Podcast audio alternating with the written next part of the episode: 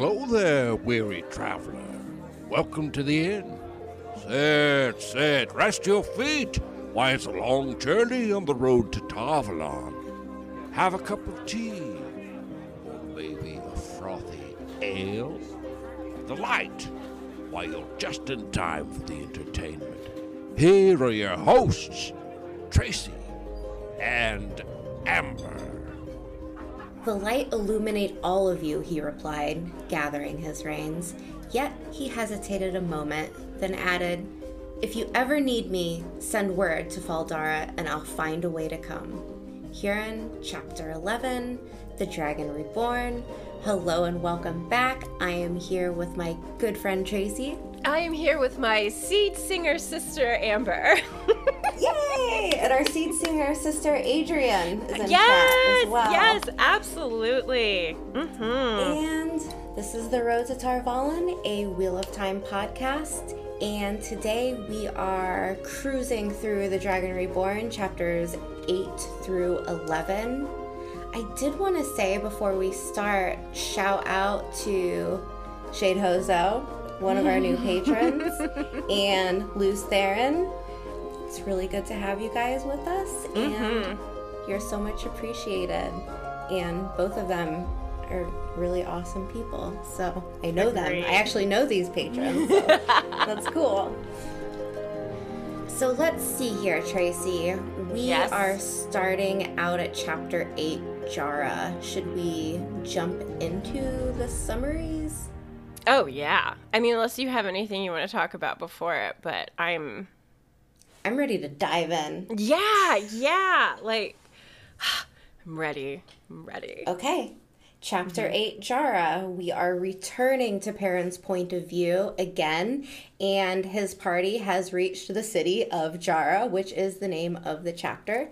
There have been a wave of celebration in the city. They notice that when they're looking upon the city, some of the grass looks trampled, and you can tell something had gone on and a man Simion greets them and he tells them there there have been endless marriages happening within the city. They meet in Cape they meet innkeeper Master Herod and he takes them to their rooms explaining white cloaks have been here and acting odd coming through town some of them leaving the white cloaks like just stripping from their white cloak regalia and being like, I'm done, I quit. and then others are pretty much trying to burn the town. So that's fun. we learned that Rand has passed through town from Simion.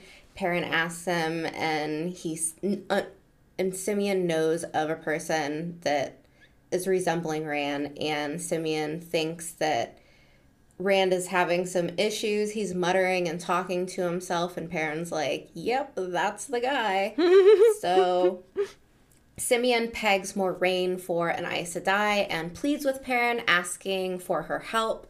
He has a brother who needs healing, and Moiraine, we go from that to Perrin going to Moiraine, and Moiraine has already deduced that Rand has been through town because she's like, look at all these things that are happening. Clearly, signs of a mm-hmm. ta'veren. Mm-hmm. So they go to meet Simion's brother, Noam. He's a man in a cage. It turns out that Noam is also a wolf brother, but he has gone full wolf.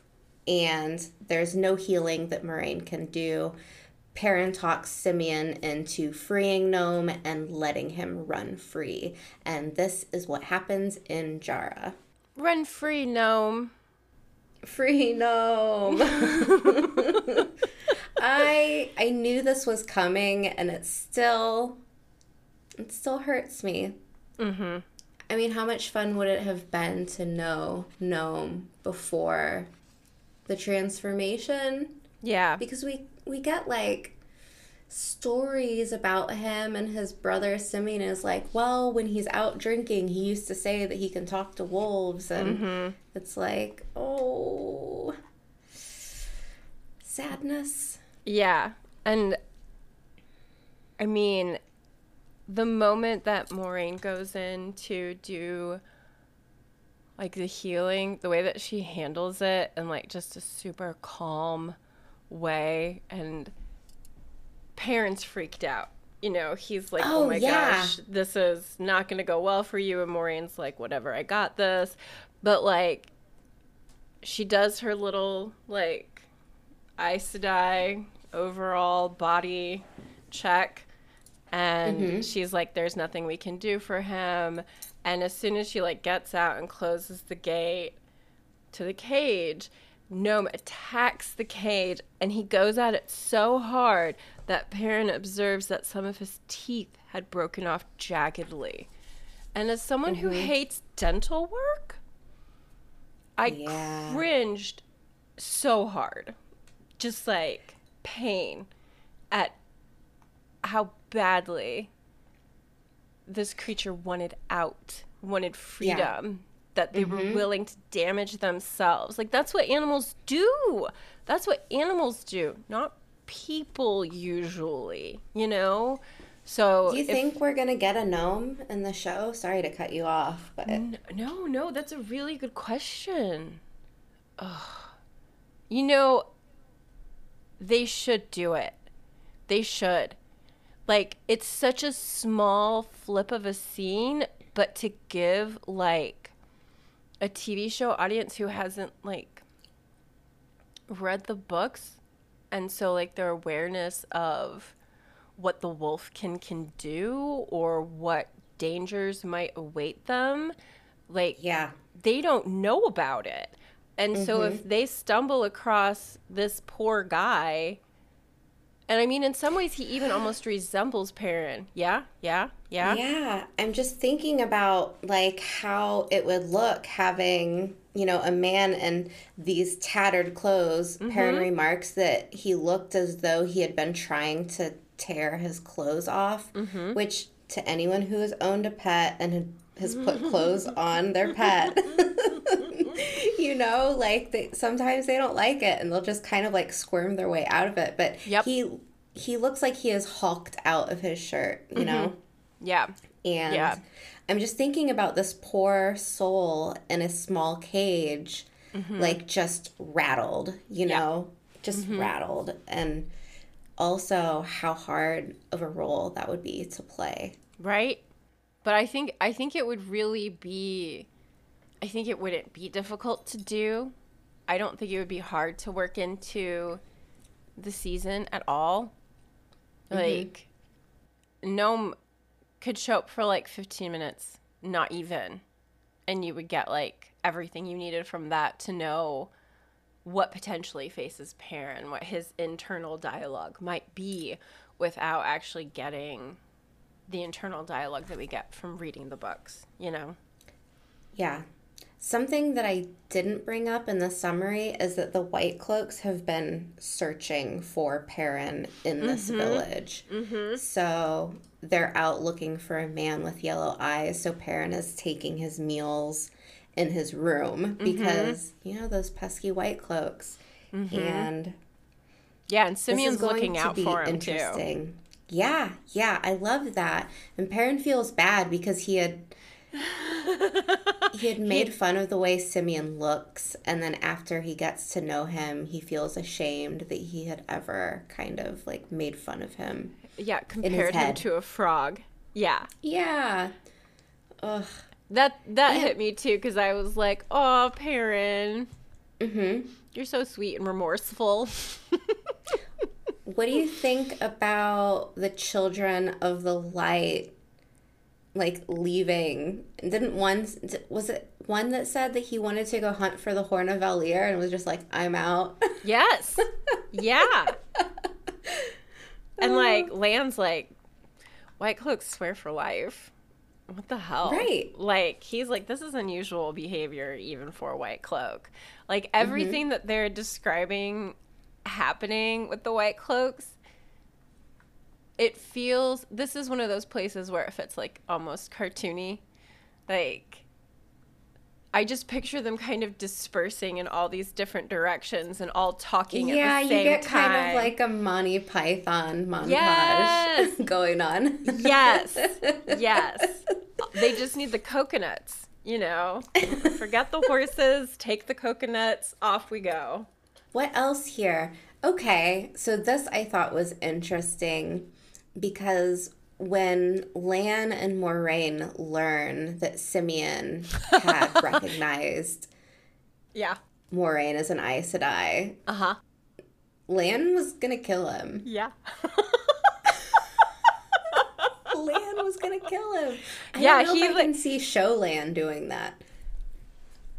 Oh, wouldn't maybe it be? maybe they should. It I was gonna say, good, wouldn't though. it be good if they did do that? Like, just a, a reminder that he will do Right. whatever it takes to protect Moiraine and her identity and her mission. Like, Yes. yeah, I'd be down for a TV show Lan doing that. One hundred percent. Yeah, Yeah, I can- the, I can We need the two sides. yeah. I can see TV show Moiraine having this like. Like how I think I think uh, Daniel Henney said that he learned how to act with his face so often because of like the connection that Lan and Moiraine are supposed to have, and I can Mm-hmm. see that this could be one of those scenes.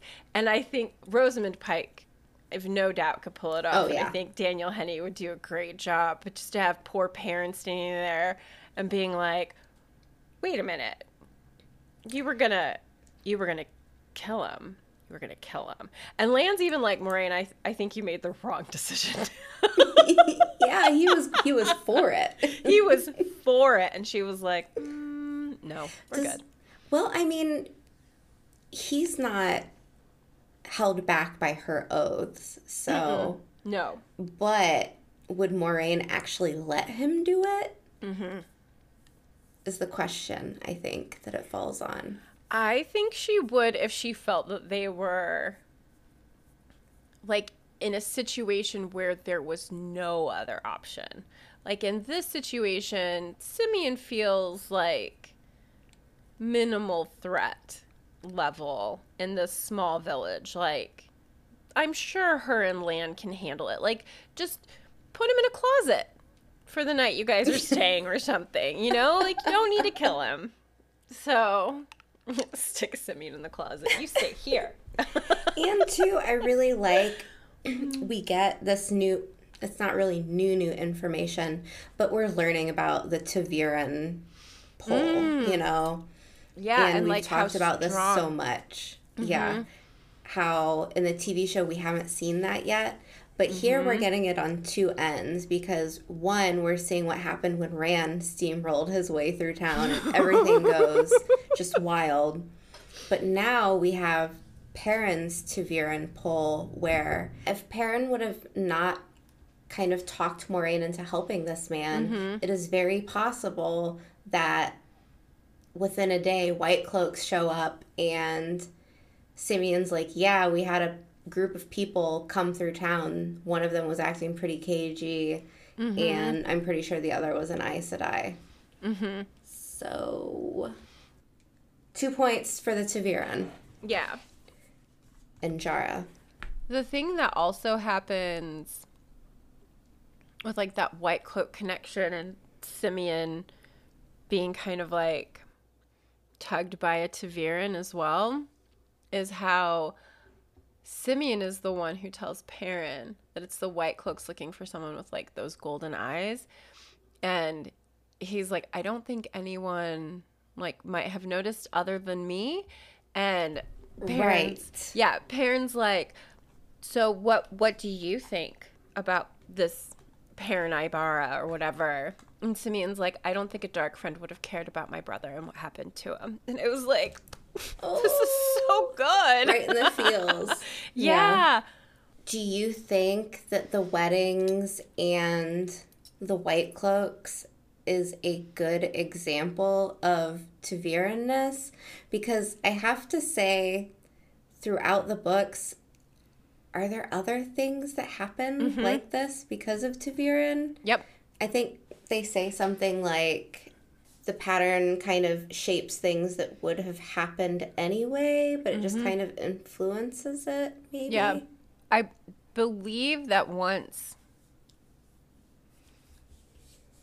I think it's at the end of this book that once they get to Tear, there are like signs of Rand coming through because of people's dreams and certain things that have happened like in and around Tear even where like a, a child fell from a third story window and hit the ground, Survived. bounced up and just walked off, you know, or like the mm-hmm. fish fell out of the cart and formed the ancient symbol of the Aes Sedai or something weird. Like there are definitely weird little indicators and I think they happen at various points throughout the series, but I also feel like they kind of taper off, which is kind of nice. Like there's so much going on that and we know so much now about like what ta'veren can do and what kind of path we're on that it feels like it's okay for it to be kind of like tapering off, if that makes sense.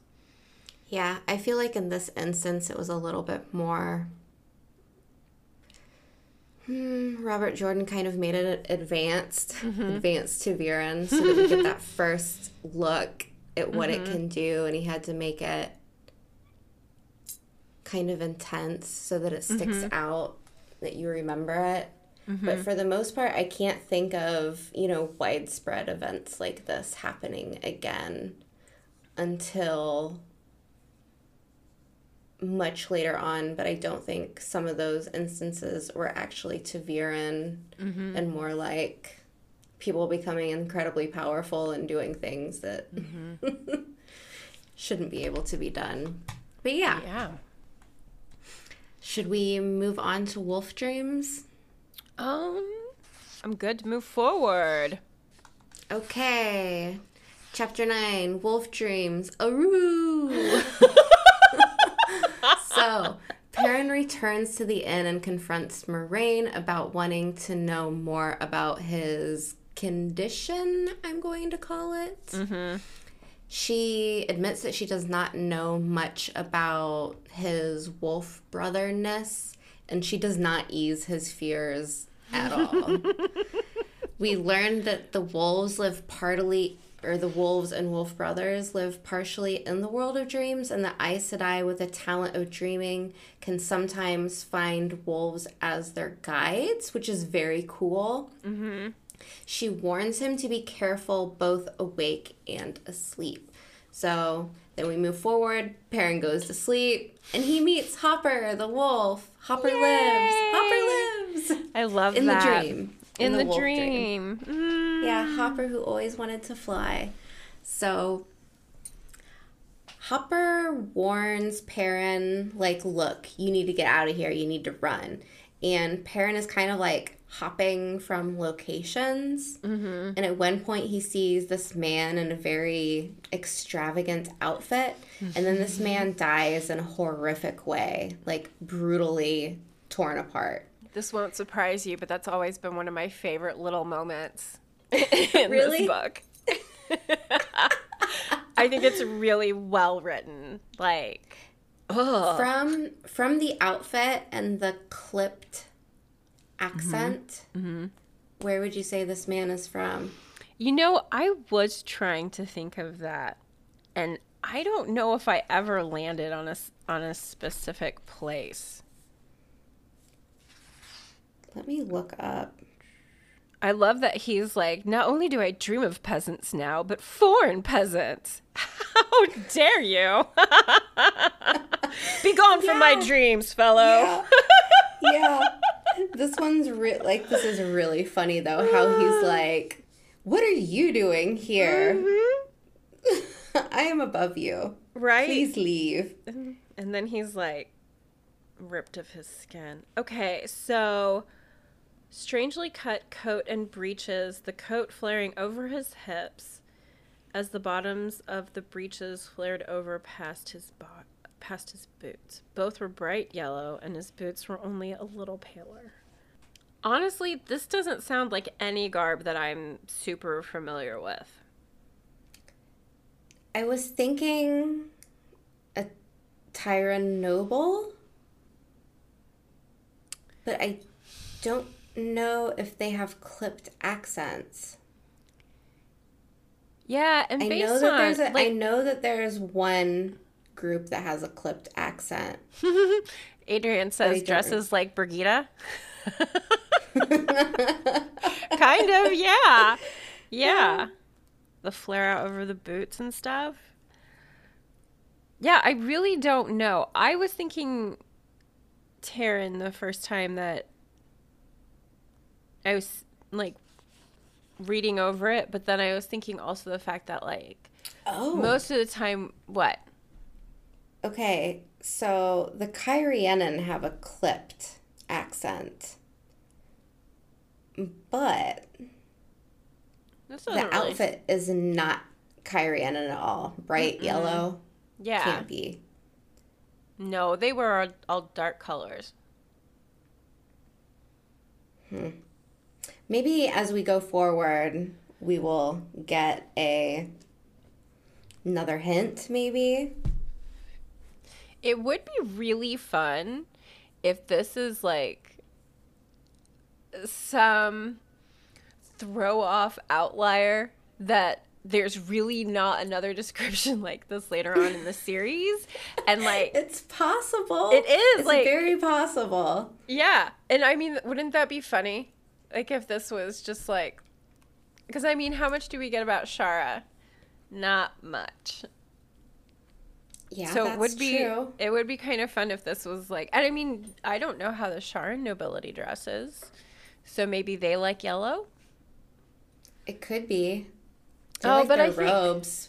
I'm just thinking of Lord Turak and his fancy robes.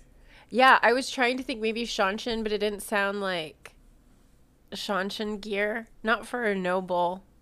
And Seanchan have like slurred accents, not Yeah. clipped. Yeah. So I don't it know. could be it could be someone on an island somewhere that we right? don't even know about. He's from uh, the Isle of Madness or whatever Baltimore. it is. He's from Baltimore. um, yes, yes, without a doubt.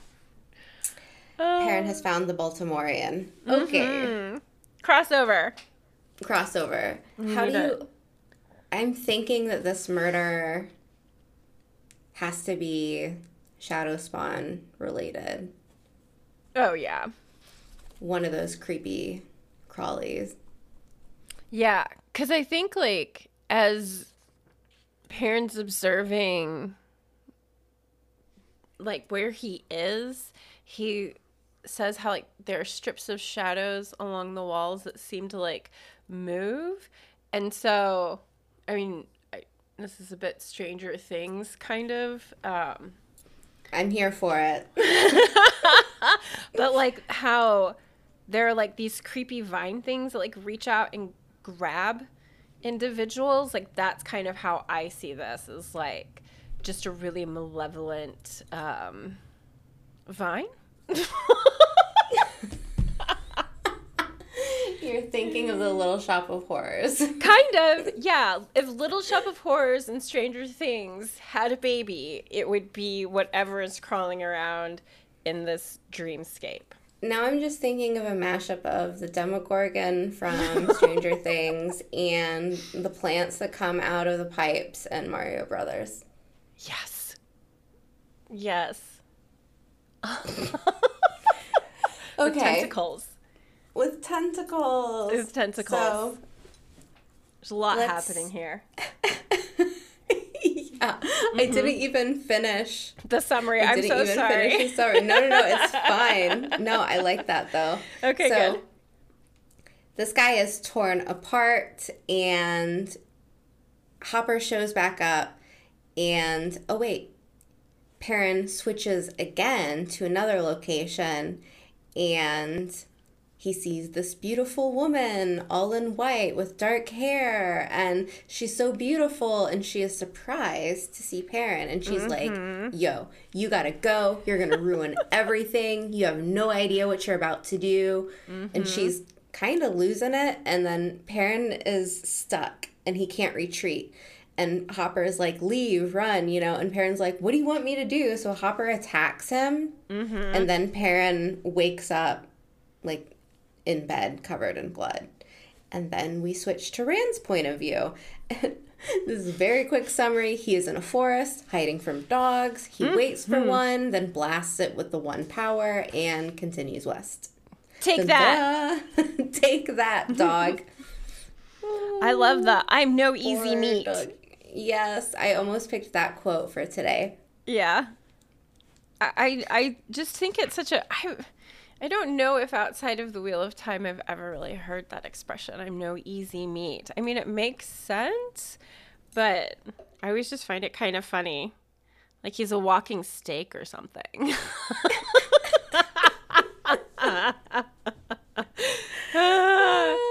that's that's Rand all I au jus.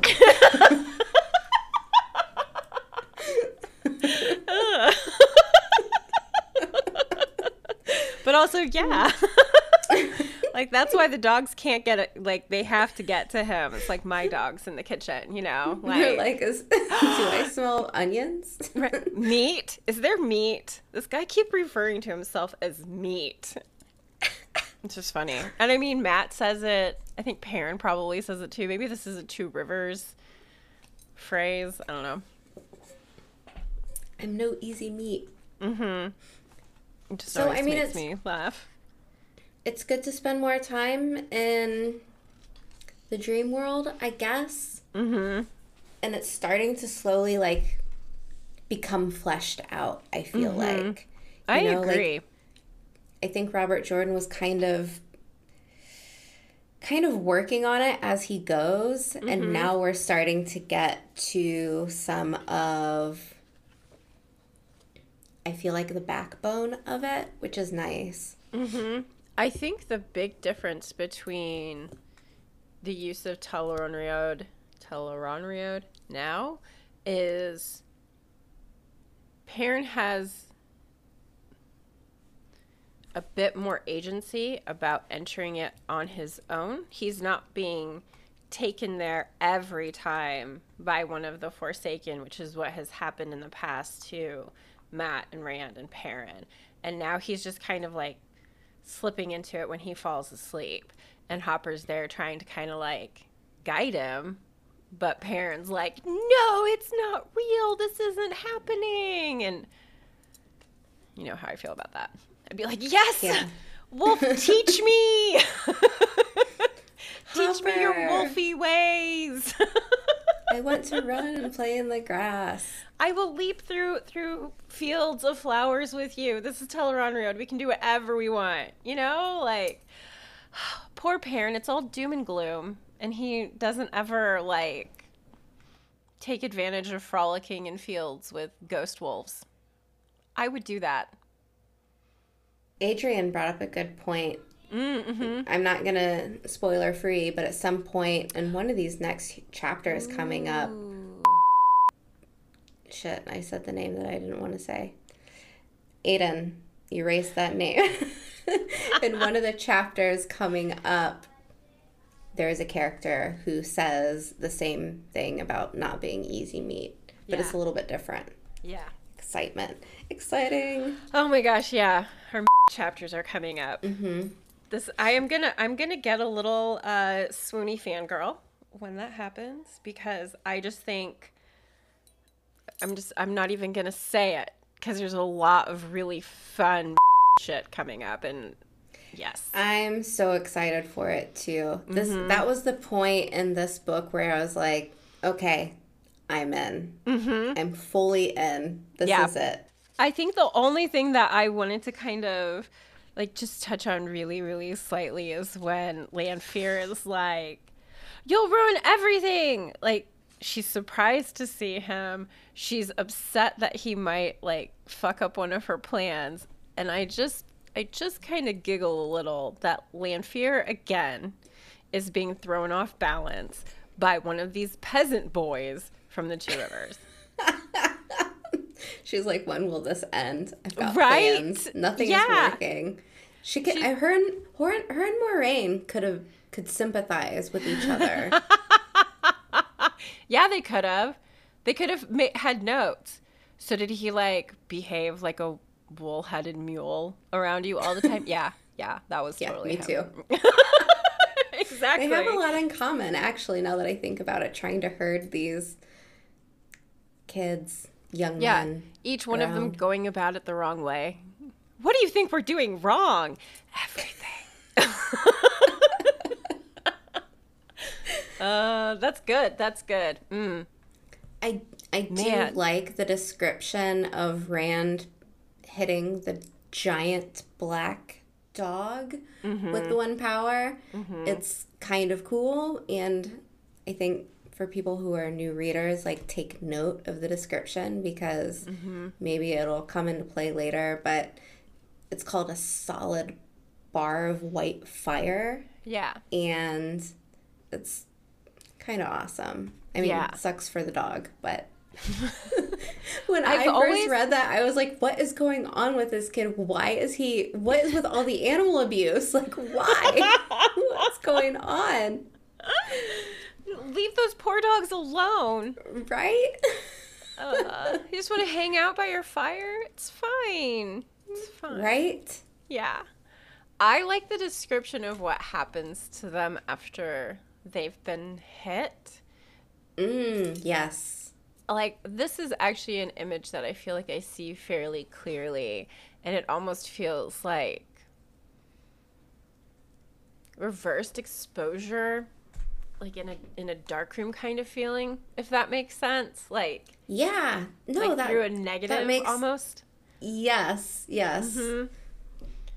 and i love that What's what's the movie you were saying you were watching with Aiden and like someone gets fried with something and you can like it's almost like an X-ray. You can see the skeleton. They're like, ah. do you know what I'm talking about?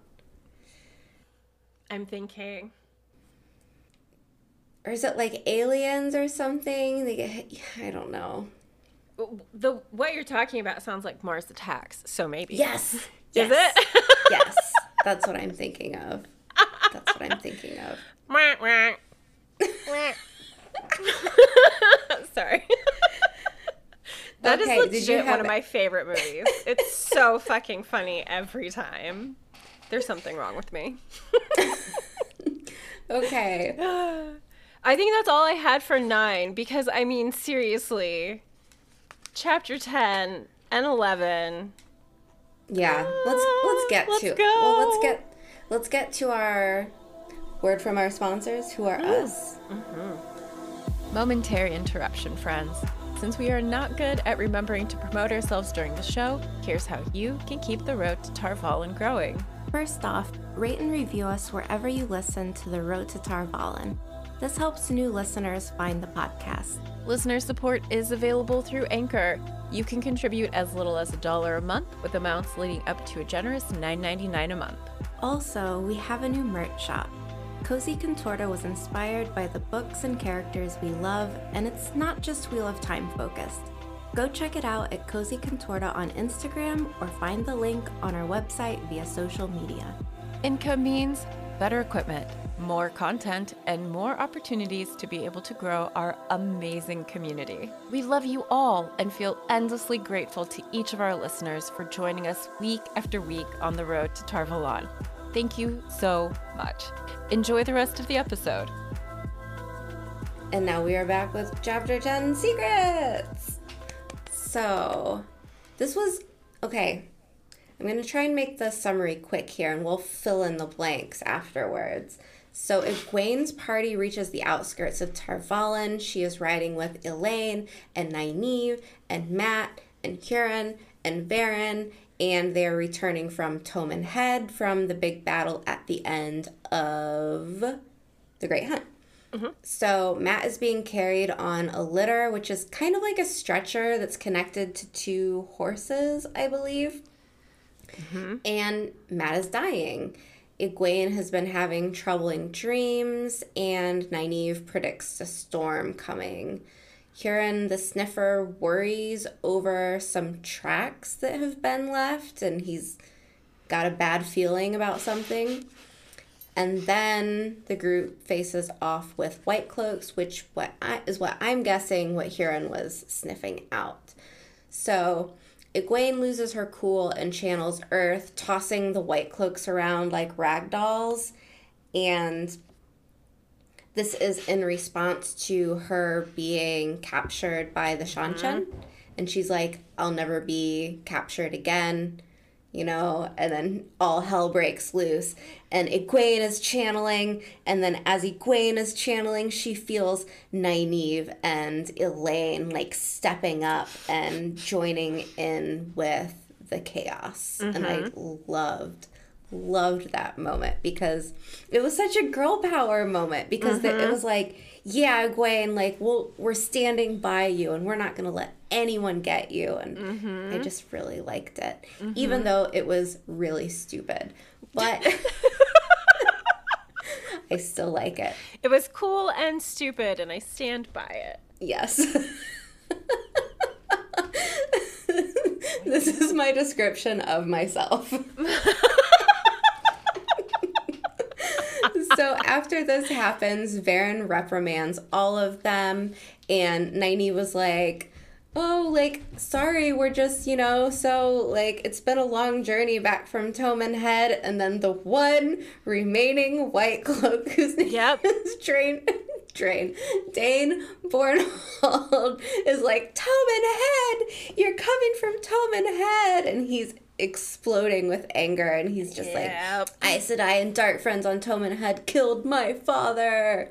And, you know, they're kind of like, well, that sucks. Uh, light illumine you. Goodbye. so they ride on, and Verin is like, oh, yeah, well, the real danger lies ahead. Dun, dun, dun. Indeed. Chapter 9 Secrets. That was that was That's a good summary. Yeah. Thank yeah. you. Yeah. Thank you.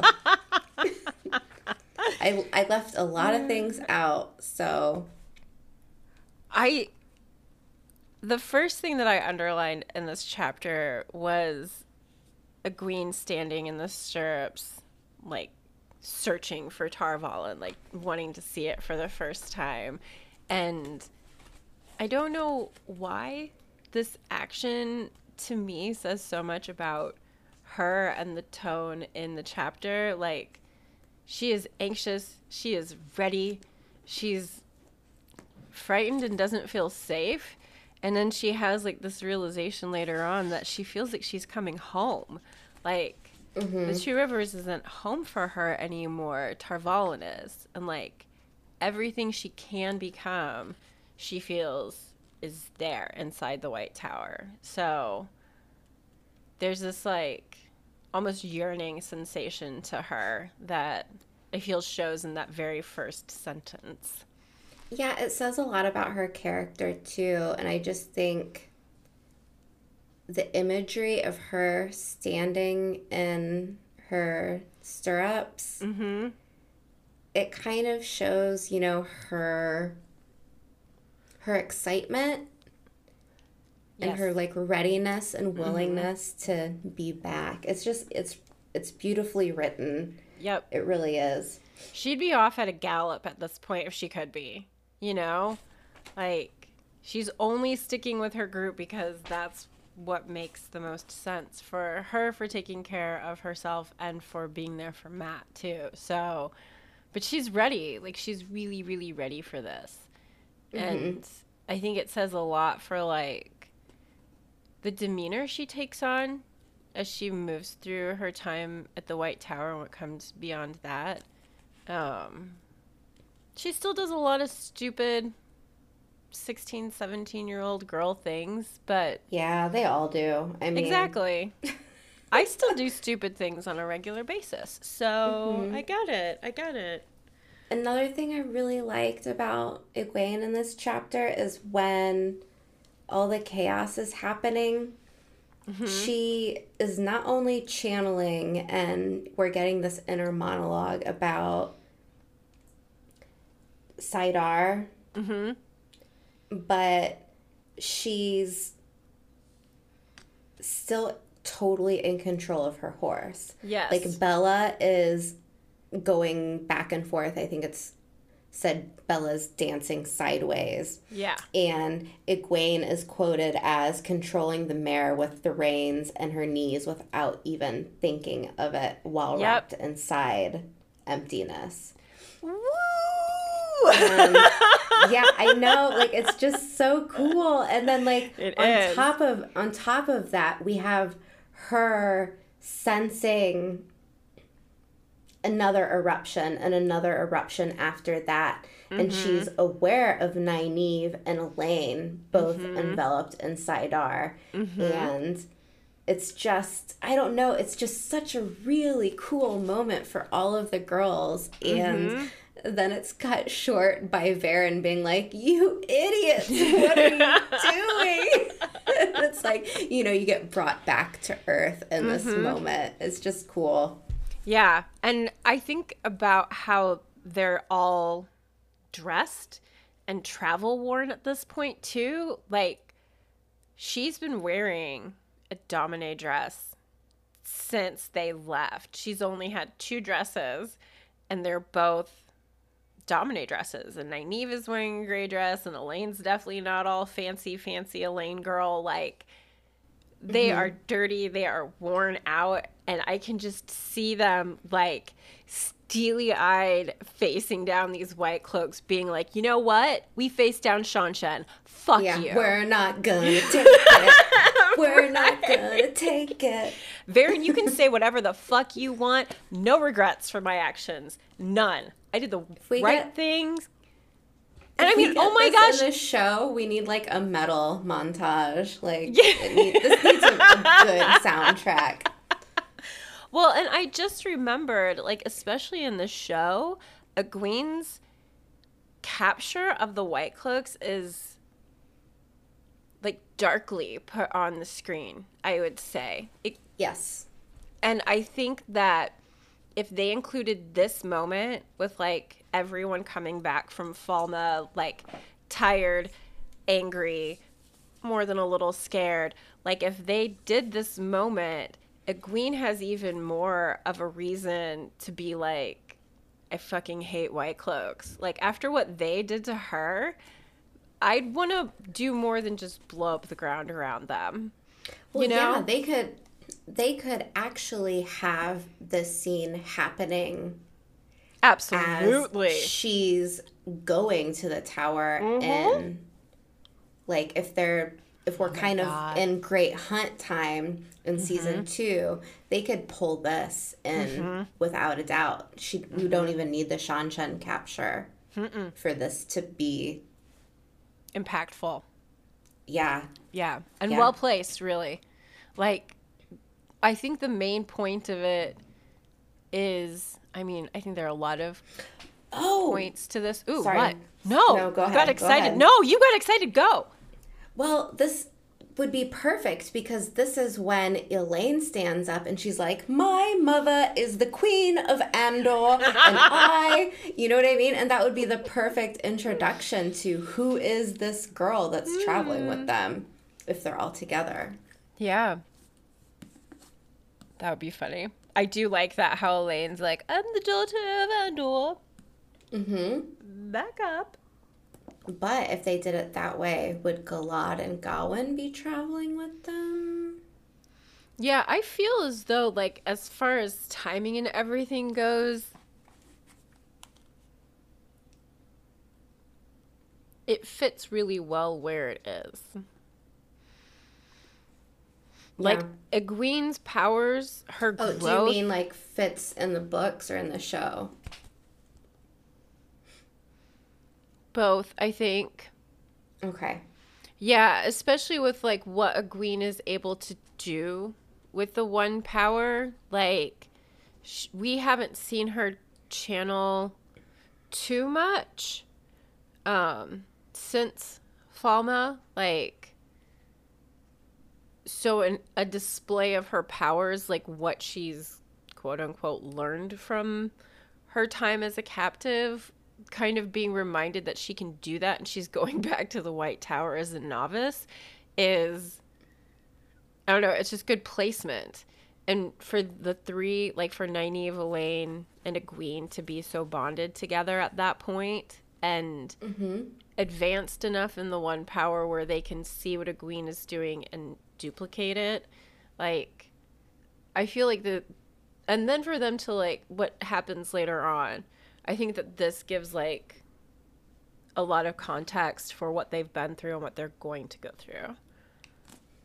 I just realized there's one hitch in my plan if they did this in season two is that Egwene is not a very strong channeler yet. Yeah. Yeah. So and that's why this would like this scene would like make more sense coming from Falme cuz she's been pushed. Like or or I mean her and Nynaeve probably know how to make a circle now. mm, maybe I don't know. I honestly don't know on that one. Yeah, we'll see what they do. I'm sure there's all kinds of opportunities. Oh my gosh. But in the Yeah. words of Verin, this is an abomination. An abomination. She also wants to be in on the conversation with Lanfear and Moiraine about how terrible Yeah. it is dealing with all of these children.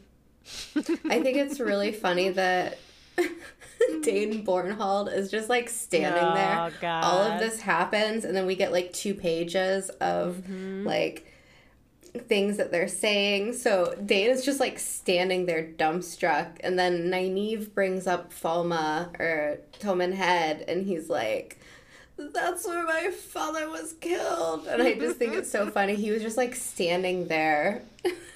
For how Right. long? Well, was he just like 20 minutes later? Like, "Uh, that was my father. Okay. You know, Moving I on. don't I don't know because it does sound like they're kind of talking like he's not even there. Yeah. And like every once in a while he's like stamping his feet like a spoiled child like Mm-hmm. remember I am here. And then like Verin just like is like, "You know what? The the light shine on you. We have more important things to worry about than your temper tantrums. This is bye."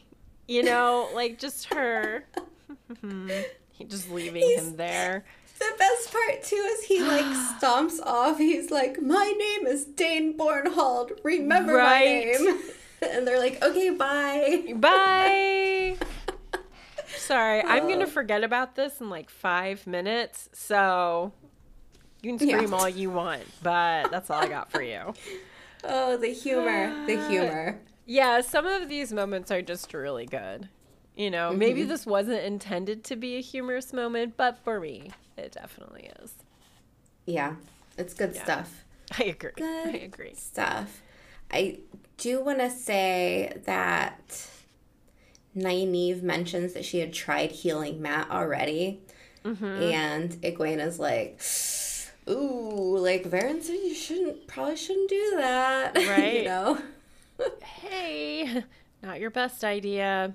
Do you think Verin really believed that what the girls did is banned by the three oaths? I mean, she said it, but because like if they No, really I- felt they were in danger, I asked myself the same question, you know, because I think I think at some point it's like you could be stilled for doing what you've done, and I'm like, Mm-hmm. could they though? Like, if they you haven't were taken the three oaths yet, and Right. they were under what they Attack. believed was yeah.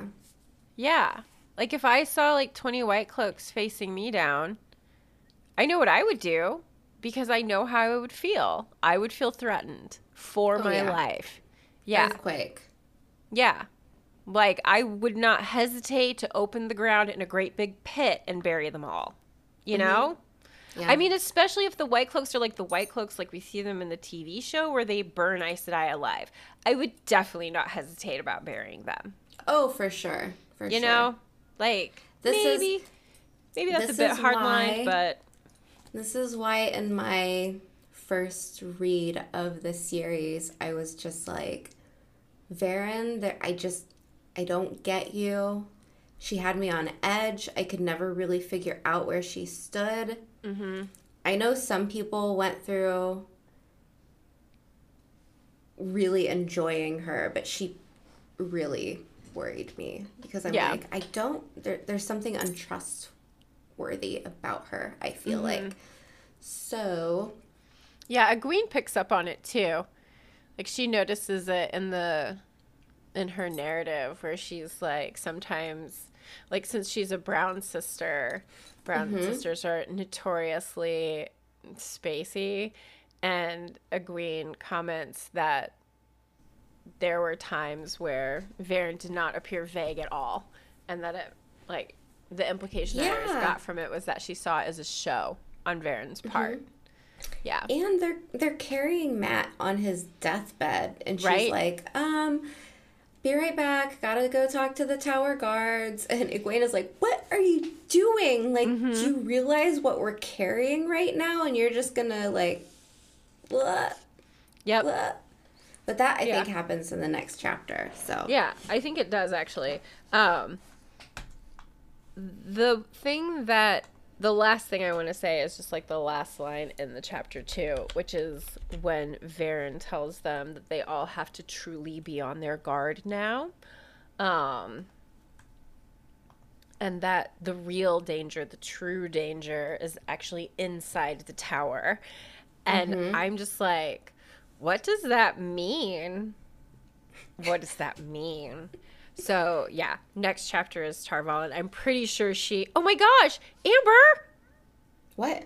Wrap up the podcast. We just got to Tar Valon. Oh, okay. Uh, thank you for joining us. no, I'm kidding. I know, right? But that's so funny. Well, we've already been there. I mean, okay, yeah. But I mean, I just hadn't ever like looked at the the chapter I'm surprised title we and been didn't like, make a bigger deal about when Mat on the TV show was like, "All roads lead to Tar Valon," and we're like, "Are you sure?" Because we can't find it. You know what? Maybe we can do something with that when uh, season two comes out, and we can do like a a rewatch refresher or something. Yeah, make some stuff out of it. That. That would be really fun, actually. Yeah. Oh. Adrian Oh. said, "I love this." That Robert Jordan wrote Verin with a bird-like look, like a closeted predator. I love that. Ooh, yeah. so good. Yeah. So good. Rewatch refresher. Rewatch refresher? Yeah, let's do it. I'm down. Okay. Chapter 11, Tar Valon?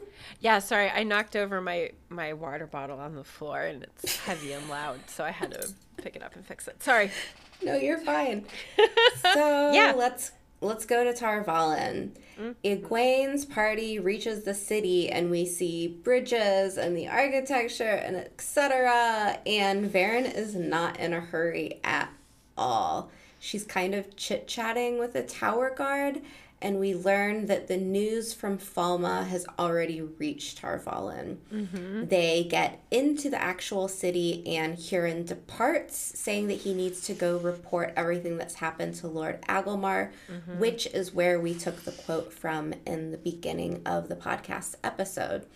And everyone goes to the tower now. So the Mistress of Novice is waiting for them, and Mat is kind of whisked away. Mm-hmm. And Verin calls Elayne and Egwene and Nynaeve runaways, and she won't even let them mouths their mouths open to protest it mm-hmm. for good reason. I feel like they are locked in their rooms and not allowed to speak to anyone until the Amyrlin will see them. Dun dun dun.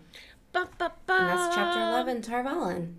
So, like you said, they get inside the city. It's really fun. The description of Tar Valon is really, really, really fun. It's Um, bustling, and I love all the descriptions of their the people and Yep. what they look like, and Ah, I the love way that it smells, like that was a, a fun one for me. Like spices and baking and people, and of course, you know, Tar Tarvalin is immaculate, so it doesn't smell like urine or poop at all. Everything No. smells great. but I like that. I liked the, of course, the description. I I don't know why. I really like reading the descriptions of Tar Valon quite a bit. It's just so graceful. Yeah, Oh. and I um, I think they really tried hard in the TV show to capture this moment. Like mm-hmm. when we get into Tar Valon and there's hawkers and people selling things mm-hmm. and it's just kind of bustling. There's fruit and pears and it just it re- like they really tried i think to like be true to the books i know some people don't love the set of Tar Valon, but I think it was really fun. So I have agree. Nothing bad to say about it. It's not my it's not my my favorite. I've said this before. I really wanted it to look like the fan art or like the tower in the Neverending Story. That would have been cool too. Yeah, you wanted like full fantasy. Yes, yes, I did. Yeah. Yes, I did. I wanted it to be like fantastical in only the way that a non-human could make it. And Yeah, the only thing though, Tracy, is they don't have elevators, so well, that's why they work together with the tower. uh, I, I really like the way that it is designed, though. It's not what I would have gone with if I had been in charge of what that looked like. But especially when you're inside Tar Valon, like when Mat and Rand come into the city and that initial greeting is just like, it is really vibrant. It does have like a feel of fun and almost light-hearted relief to it, which I mean, of course, Rand is feeling Mat not quite so much, but you know, I thought that they with that they did a good job. I like the interior of Tar Valon a lot, or like the the White Tower. the tea room, your tea room. Oh, the tea room. Hmm. See, that's that's the thing. I could find things to pick at, but they gave us that tea room, so now I can't complain about Mm-hmm. Right. anything. There are actually and some too, like, oh, Go go ahead. it's still really pretty. yeah, You know? Like I still really I really like it. Adrian says more tea rooms. That's more right. tea rooms for sure. Just pitch think- every other scene that doesn't include a tea room. I'm boycotting. And two, there's like budget restraints. Like Yeah. that set was still huge. Yeah. I mean that was a big set, Mm-hmm. but you know we got just a few alleyways pretty Mm-hmm. much, and yeah, that's hard. I mean you can't cr- recreate an entire city. No. And I think I think for a 2020 production, they did a really good job. And I, I mm-hmm. don't want it, that to be like a you get a you get a, a freebie or a slide or whatever. Come on, Jeffrey, you can do it. Budget, budget, more money to it. I don't know how that song goes, but yeah, they mm-hmm. if they had, I mean, think if they had that Lord of the Rings money. Right? Yeah. And that's what they that's what they should have. That's what they should get. Like I'm really eager to see season 2 because if it sticks true to the book and if they if they continue to go along the line that they're going with a step towards improving with each mm-hmm. season the way like the books do, then I think that Amazon should just throw all the money at this show. Everything. Well, yeah, like it has all the potential to be the best TV show Yeah. out there. I Easy. mean, easy. It's all there. It's all there. Every everything you want and need to pull out an exceptional, visually fantastic production is just all right there. Yeah, now it's just up to the budget, the writing. I mean, the actors knock it out of the park no matter what. So, Mm-hmm. yeah, Yeah. yeah, yeah. I think every, I think that's another thing that's very much in the favor of this show. I really like the cast. Mm-hmm. I don't I don't really get into the cast on every show that I watch, but on this one, you know, I pay attention every once in a while. I mm-hmm. like them. I love that Daniel Henney's from Michigan. I just do. our, our Midwest guy. Yeah, anytime we head up to Michigan, I like there. I send a little wave out. Like, I know he's probably not there, but you know, in the off chance, Yes. Mr. Honey. right? It's away from me. Or like you know who I am. uh, I come wanna come play with our dogs, they're pretty great. Oh, okay. I want to get back to this chapter. Mm-hmm. Um, let's So- see here. Goodbye to Hurin because we never see him again. That was last chapter, Yep. Yeah. like the end. But his his need to leave to go to um Saldaea? No. Shienar. Shienar. Um yeah. I feel it.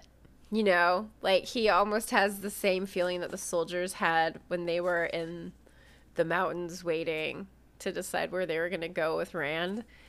Um and I also this is not a very long journey to go from Tar Valon to Shienar.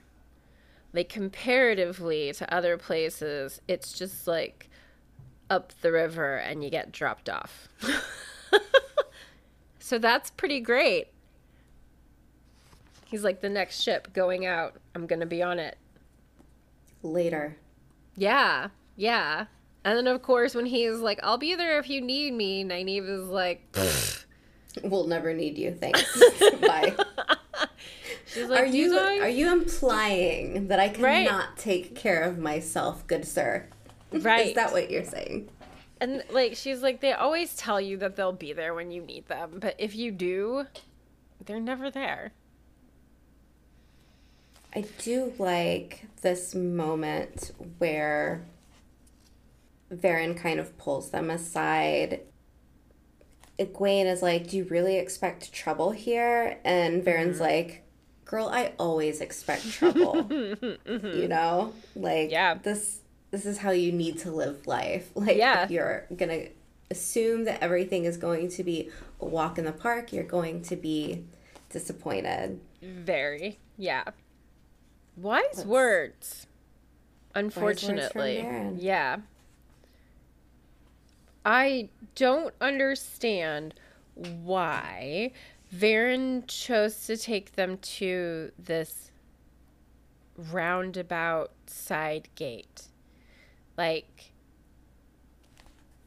everybody knows she's in the tower grounds the moment she walks on the tower grounds. So why is she trying to keep it secret secretive? It feels like she's trying to keep it secret, but like I think someone even tells her like everybody who didn't know before will now know within a matter of moments. So Yeah, this is true. I mean, maybe there's I don't know, like maybe she's just trying to avoid one person in particular. I Oh, mean- interesting. Like is there someone at a different gate that she just wants to avoid? Maybe. Maybe. Because I was like, of course she's going to go to a side gate. She doesn't want everybody to know that she's back right away. But what, please? Or or or or she went to the gate where she knows maybe one of the tower guards and that's why she's doing her chit chat because she wants the hot gossip on what people are mm. saying within the city and she knows whoever she's talking to there will give it to her straight Ooh, okay, I like that. Because she's very curious right like mm-hmm. she's taking the time to talk to people when Mat's literally dying Right? Yeah. I mean, maybe it's like she has a, a spy of her own kind of thing. yeah yeah Huh. Yeah, okay. I like that. Maybe we'll see if there's any clues later on. Yeah, cuz I am I am curious as to why she did that. Like strategically it just didn't make any sense to me. Like she might as well just come through the front gate if everybody's Right. to know about it anyway. Like she needs to get attention so that Mat can get attention. Yeah, yeah, that's the thing too. Oh, mm, I don't know. I don't know. There's, I can't, I can't really go into it now. I'm sorry. no, Spoiler it's it's all right. I have a couple things for spoilers written down too. Yeah, and Sheriam, Mistress of mm-hmm. no- Novices, shows up. She accuses, excuse me, she accuses, she accuses the girls of being runaways, Yes. and then she says, "With everything that happened, I could almost wish you had not." And I'm like, "What happened? What what's going to happen?" Why is Sheriam saying this? Also, I like that Egwene can't keep her mouth shut and she starts to talk, and Verin is like, oh my god. What did I, just say staple to your you? mouth shut. Yeah. Right? She says, "Be silent," and stares at her. That's scary. Right. Ugh. And Nynaeve just crosses her arms and is like talking under her breath. I love that. I love Yeah. that for her. I uh Nynaeve was tugging her braid nearly hard enough to pull it out of her head. Is that the first braid tug? I don't think so. But I always I always like the gauge of how upset how upset Nynaeve is by how hard she's tugging at her braid or if she's like giving it like these these pulls, like these gentle pulls cuz she's just kind of angry. She's not super angry. But when she's about to tear her braid out of her head, she is pissed. She's pissed. Mm-hmm. Yeah. Yeah. It just makes I me like kind of like they're- it makes me laugh. I like how they're sent to their rooms as legit prisoners. It's like bar the door. These ones are not coming out. Do not say a word to anyone. And under guard. Yeah. like they're each given and accepted to lead them to back to their rooms and who who's the the one who's like i hate wilders Um, is it Faolain? yeah yeah yeah Because like she Theodrin, Theodrin is the other wilder, I think. yeah yeah she says i am called theodrin and i too am a wilder and she's like i won't i won't bait you so i'll be your guide to your room and i'll be the guard on your door which apparently you Thanks, need Theodrin. Yeah. But then, like, Faolain is like, Wilders on her tongue. It sounded like a curse. Uh, Yeah, uh, why why do they think that she'll become a red Ajah just because she's mean? They're like, I guess like Right. if you're if you're a mean person, you become red Ajah. That's it. yeah, I would have I would have gone with white. She feels a bit white. White Ajah to me. But yeah, that's the only reason I can think of that they would like associate or her with with the red. Yeah. I have no more for this chapter. Should we get to spoilers? Yeah, yeah. Uh, the last, the last thing is the last part of the chapter where Egwene and Elayne are holding hands and they're being led away, and Egwene's last thought is, "Light, let them be healing, Mat. Let them be healing, Mat." Such a good precursor to what is going to happen in the next chapters. I know, I know. That's why I'm so excited. okay, and I love that little like tender hand holding between Elayne and Right. Egwene. These are the So moments that I really love. It reminds me of Moiraine and Siuan Sanche in New Spring. Gonna bring it up. Right. New Spring counter. Ding. Um, Ding. it's it's just nice when we have these moments between women and these it, this is just a platonic friendship here but it's so nice to have so often within the white tower and even between Egwene and Nynaeve there can be some competition and Oh yeah. it can be kind of backbiting and I just really appreciate it when we're given moments like this. And it's mm-hmm. nice as a woman to read these types of things and especially because throughout the books this is not I guess this this would be an exception to the mm-hmm. normal I want to say climate, I feel like. Like So for kind of for some- female relationships.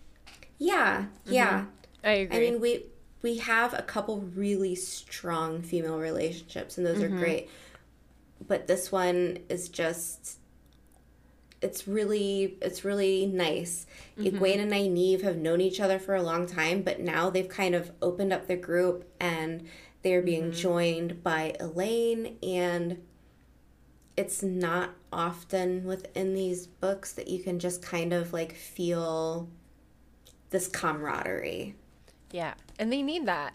You know? There's a lot of like I mean, as we've pointed out, Moiraine is not a gentle mentor. or companion. Neither is Verin.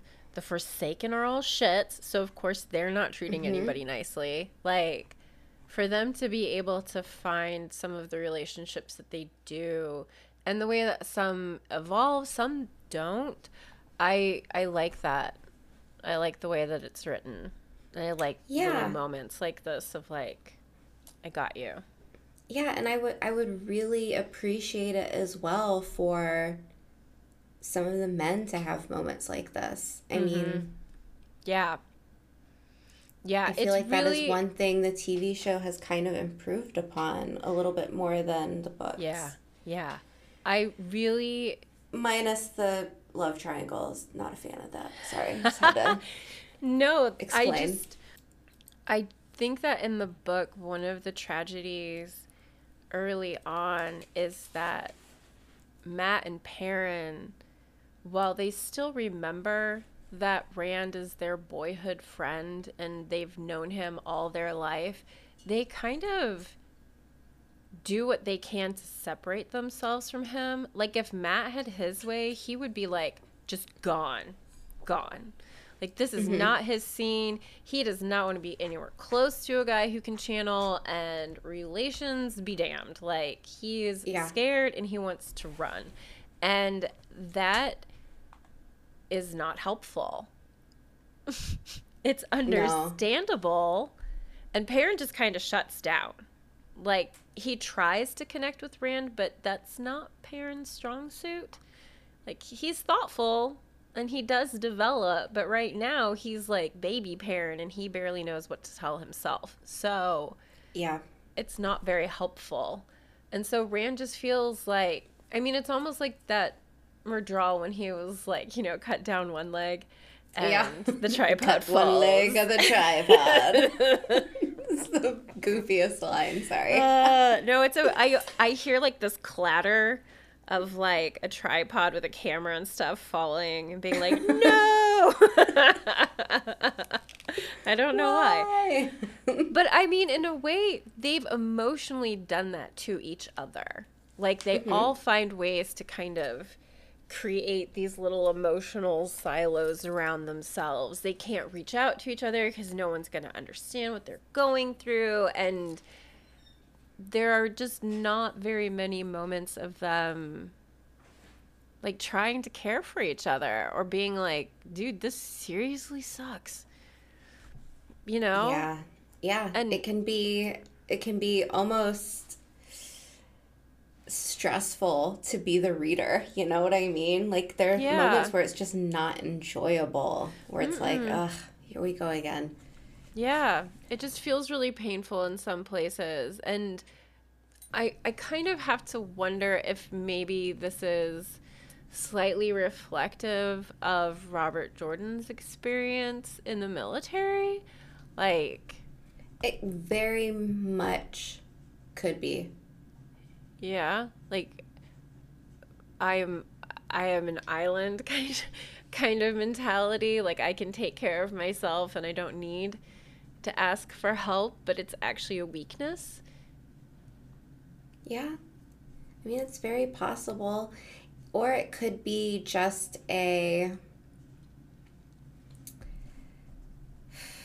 almost commentary on like the military environment and mm. how sometimes things aren't always the most healthy, I guess, for mm-hmm. people. Yeah. Where I mean, he he went through some, you know, really mm. traumatic stuff, I would imagine. So mm-hmm. it's easy to see how this could be a way for him to deal with it or maybe mm. like put it into his work, but removing himself from it would maybe be a more mm, how do I want to say this? therapeutic way of dealing with things, perhaps. And I mean, let's be honest, the White Tower, it's like it's the ivory tower. You know what I mean? Like he's jabbing at it, I feel like for a reason. Yeah. And I mean, we joke a lot about, oh, the White Tower, like inconsistencies, like it is inadequate in so many ways and Yeah. messed up on many levels. Mm-hmm. But I I really believe that this stuff was here for people to critique. Like, I mm-hmm. don't think that this is just a coincidence. You know what I mean? Yes. And I don't mm-hmm. think that, like, I can dig on Aes Sedai. They're not, you know, it's not a real person or whatever. Mm-hmm. And I think it's funny that it's just like we're allowed to talk about it and it's okay because it's a fantasy book. Right. And, you know, there's no there's no consequences here, but we mm-hmm. can use it to make mm, to kind of like open our eyes to see what we see in our own society. So exactly not to get all, you know, No, dramatic or anything, but That's one of the things that I really like about this series and I like about fiction in general is that you can take layers of society and give it a safe space to be discussed and hopefully avoid people like coming to blows over the discussion because what happens to soldiers during war is something that we're still kind of coming to grips with as a society that's been at war since like the beginning of time. So I think that there's there are light pieces of commentary if you dig for them. At the very least, deep inspirations of who Robert Jordan was at the, as a person. And Oh, I yeah. don't think I don't think he can be separated from his military ident- military identity. agreed. Here, here. Yeah. I Ooh, how just fun. Feel, yeah, I'm just feeling all of this. I think because we we're fresh off of our Poppy War stream. You know what I mean? Like it feels Yeah. so. Yeah. Yeah, it cuts deep. For Yep. anyone who hasn't read that book, go Yeah. read it. If you like military fantasy Really if drama. you if yeah, if you just want to like be pulled through a really fun story. It has like a little it feels like it has a little bit of everything. But I would say be forewarned some of the spots get really really dark. yeah, Really, really dark. Yeah. yeah. Shout out to book club. Shout out to our Yeah. stream. Shout out to Christian for I was just us. going to say that. Thank you again, Christian. that was That was delightful. so much fun. Yeah, yeah, and nice, nice YouTube video too on Leviathan Wakes, Christian. Yes, yes. Yeah. We both watched it already. Yeah, on my porch Uh. this morning with my coffee. That's what I did. It Did you have more spoilers, Tracy? I have, I have just like a couple things that I wrote down that's like spoiler-ish, but not like like big. So when Sheriam comes back and says that Verin has returned a pack of runaways, how often do we talk about Verin possibly being part of a runaway network? Like her and Lara's kind of like smuggle women in and out of the tower. So is this maybe like something Sheriam's accustomed to? Like here comes Verin with more runaways. like oh, that's totally possible. But that would that would give Verin a very good cover, you know, to be Right. like traveling with strange companions. Yeah. And to have found them in a weird place. Mm-hmm. Like, if this isn't her first time bringing run runaways back to the tower, like maybe maybe she's like a runaway bloodhound in a way. I don't know. Like the whole tower knows it. she leaves flyers at the doors Have of you seen this person? Have you seen this accepted? missing missing your novice? Dial one eight hundred. Right. Verin Sedai. yeah. Like, so that kind of tickled me. And then I also wondered does Sheriam or does Verin know at this point Sheriam? Is black. Yeah. Is this, I I, think mean, is, so. I think yeah. so.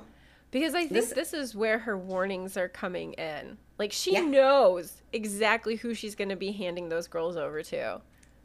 Yep. And that's why she Ah! locks them in their room until they can talk to the Amyrlin. Like, whew. I mean, can you imagine if Sheriam knew the whole story? Right? And Verin is probably like, these morons can't keep their mouth shut. What Mm-hmm. if they say something about the Dragon Reborn? What if they say something about, you know, Mm-hmm. the horn or the dagger or, you know, et cetera, et cetera? Yep. Bad news. So, I'm pretty sure, like, even if they're thinking that there might be Aes Sedai trying to, like, eavesdrop on them with the power, I doubt they would know how to detect it or block it. And so, like, it's really smart on Verin's part to make sure that they stay separate. It doesn't stop them from talking to each other, Egwene and Elayne. no. You But what, dummies. what can she do? She's trying I- her best. she's doing she's doing the best she can. Like again, the whole herding cats thing. Mm-hmm. I think the last thing that I just wanted to say is how stoked I am that Mat's healing is gonna happen, and we've got mm-hmm. like one of the like shivery bestest scenes in the series coming up, and I am just like, my heart's all aflutter. yeah, I was pretty excited to see Balefire and Dark Hounds because on my first read through, I did not know that these were Shadow Spawn, Mm-hmm. and I was very disappointed in all the animal abuse. Like I said. Like what is going on with Rand? I was like, why? are- what? this is a terrible idea. I mean, Perrin's getting like mind assaulted by wolves. Mm-hmm. So maybe, I mean, I don't think Rand does Rand know about that for Perrin? I don't think so. Yeah, I don't think so either. I mean, he knows Uh. about the eyes, but Perrin hasn't really been forthcoming about exactly what he's going through. Unlike me. Make a Well, I mean- I wouldn't wait for someone to make one for me. And Rand's letting it all hang out. I mean, he can't help it. He's muttering in public. I mean, yeah, no secrets for this guy. Mm-mm. No. Man. There's just so much there's so much fun stuff coming Yeah. up and I'm really excited because we've got introductions to new characters. Uh, there's going to be way more Aiel fun stuff coming up. I actually really like the sections in Tear. Like, okay, I'm excited. Yeah. Should we should we wrap it up for today? I think we should. This has been delightful. Delightful. It's been a fun one. Thanks for Adrian. It's good to see you and chat. Yes, thank you And- for joining us. I am going to end this now.